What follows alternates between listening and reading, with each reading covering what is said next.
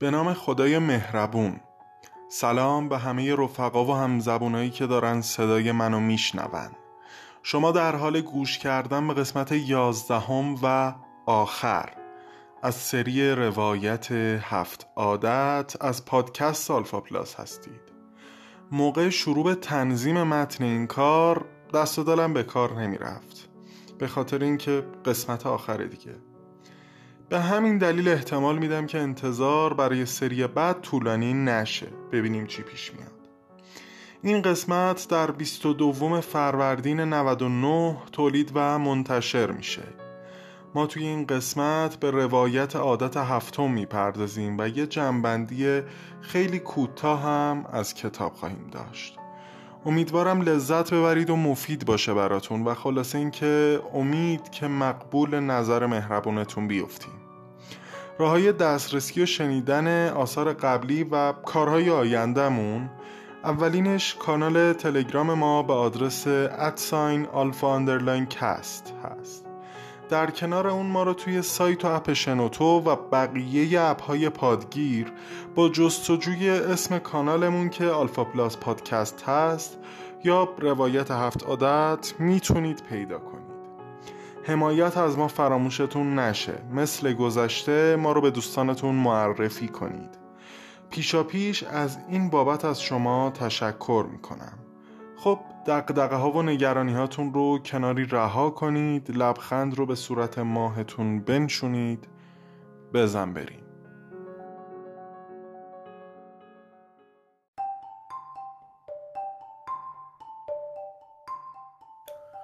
خب عادت هفتم مردمان موثر اینطور به ما معرفی شده. اره را تیز کن. اصول بازسازی تعادل. در ادامه طبق روال همیشه یه نقل قول در ابتدای این بخش هست. این بار از آقای بروس بارتون که مضمونش اینه. هرگاه به عواقب چیزهای کوچک میاندیشم متوجه می‌شوم اصولا هیچ چیز کوچکی وجود ندارد. تعبیر و تفسیر این جمله با خودتون. در ادامه آقای کاوی داستانی رو مثال می‌زنه برای درک بهتر. میگه یه روز یه مردی از جنگل رد می‌شد و دید یه نفر خیلی سخت مشغول اره کردن یه درخته. رفت جلو و گفت چند ساعت داری درخت رو اره می‌کنی؟ جواب داد چندین ساعت. مرد گفت شاید بهتره یکم اره رو تیز کنی. جواب داد اصلا وقت برای تیز کردن اره ندارم. تا اینجا این داستان من رو یاد مفهوم تولید و قابلیت تولید که توی قسمت های آغازین توضیح دادیم میندازه. عادت هفتم مربوط میشه به بازسازی و افزایش قابلیت تولید فردی که باید اون رو توی چهار بود مورد بررسی قرار داد. این چهار بود میشن یک بود ذهنی دو بود جسمی سه بود معنوی و چهار بود احساسی. حالا ترتیب خاصی نداره. بازسازی عادتیه که دقیقا به فعالیت های ربع دو که توی عادت سوم گفتیم مربوط میشه. امور مهم و غیر فوری بازسازی جسمی شامل برنامه ریزی درست و عمل به اون راجب تغذیه، استراحت کافی و ورزشه آقای کافی میگه اکثر آدم ها از ورزش کردن و تغذیه و استراحت کافی و درست شونه خالی می‌کنن. به این بهونه که وقت ندارن و به دو تا چیز توجه نمی‌کنن. اول اینکه با رعایت نکردن این نکته ها در آینده وضعیت سلامتیشون اضطراری میشه و مورد دوم و مهمتر اینکه با ورزش درست به جای اینکه خسته و کوفته باشیم پر انرژی هستیم و انگار وقت اضافه گیر آوردیم برای دیگر فعالیت هم. در ادامه در مورد اصول این ورزش کردن میگه که همه ما با گوگل کردن یا رفتن به باشگاه پیش یه مربی می‌تونیم اونها رو یاد بگیریم. و علاوه بر اون سعی می‌کنیم در کانالمون منتشر کنیم این مطلب رو.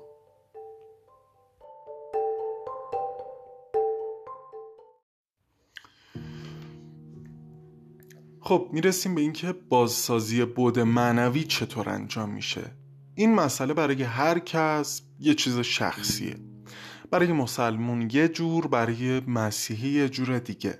حتی کسایی هستن که با خوندن شعرها و شاهکارهای ادبی یا موسیقی یا رفتن به طبیعت با مراقبه با زن با هر چیز دیگه ای به این بود قدرت دوباره میدن. بود معنوی ما چیزیه که ما رو برای خدمت دوباره به خلق آماده می‌کنه و به ما یاد میده همونطوری که طبیعت نعمتهاش رو برای ما در طبق اخلاص گذاشته ما هم در خدمت مردم، حیوانات و طبیعت و به صورت کلی مخلوقات خدا باشیم.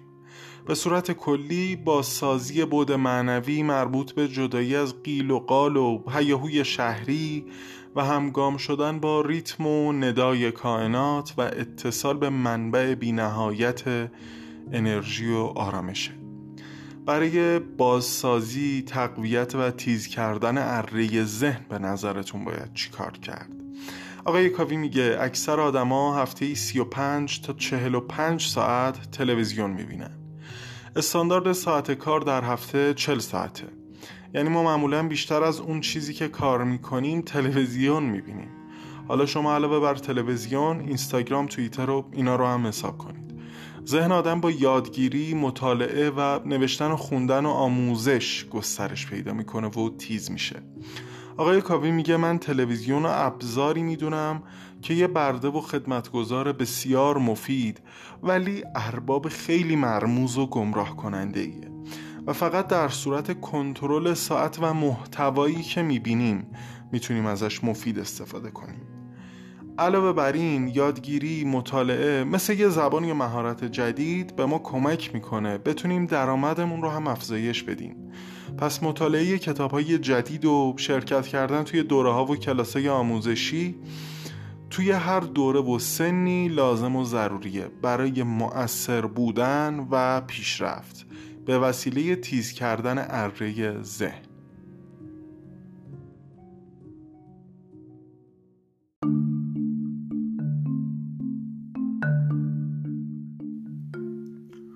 آخرین بود از بازسازی تیز کردن اره مربوط به بود عاطفی اجتماعی و احساسیه. آقای کاوی میگه این که ما بدون داشتن امنیت، آرامش، صفا و قدرت درونی بخوایم درهای دلمون رو به روی دیگران باز کنیم نتایج وحشتناکی می‌تونه برای ما داشته باشه. این امنیت، قدرت، صفا و آرامش راه حل فوری نداره. در واقع مربوط میشه به چیزی که در انگلیسی به اون اینتگریتی میگن. یعنی زندگی در فضای ذهنی و روحی قدرتمند. و این اینتگریتی با چه چیزی ساخته و احیا میشه؟ با زندگی کردن با اصول درست با صداقت با آنتاین بودن.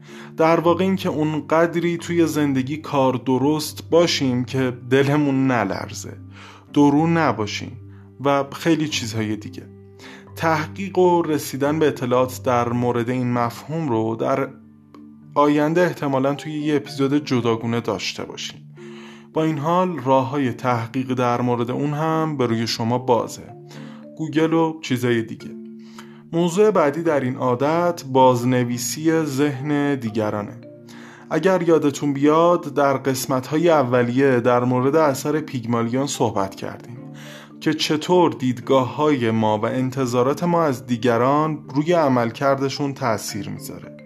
آقای کاوی میگه ما با پیدا کردن نقاط مثبت دیگران و تحسین اونها و به روی اونها آوردن این نکات می‌تونیم مسیر زندگیشون رو عوض کنیم و در این راه باید از برچسب زدن به آدمها خودداری کنیم.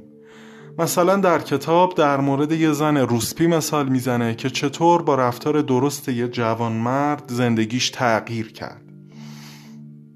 توی فیلم قهرمان درون که به شدت روی من تاثیر گذاشت یه جمله خیلی تأثیر گذاری گفته میشه. میگه عاشق اونهایی باش که دوست داشتنشون غیر ممکنه. یا سخت ترینن برای دوست داشتن و به اونها محبت کن. اینطوری می‌تونیم مسیر زندگیشون رو حتی تغییر بدیم خب به پایان عادت هفتم رسیدیم ولی عجله نکنید. این اپیزود هنوز تموم نشده.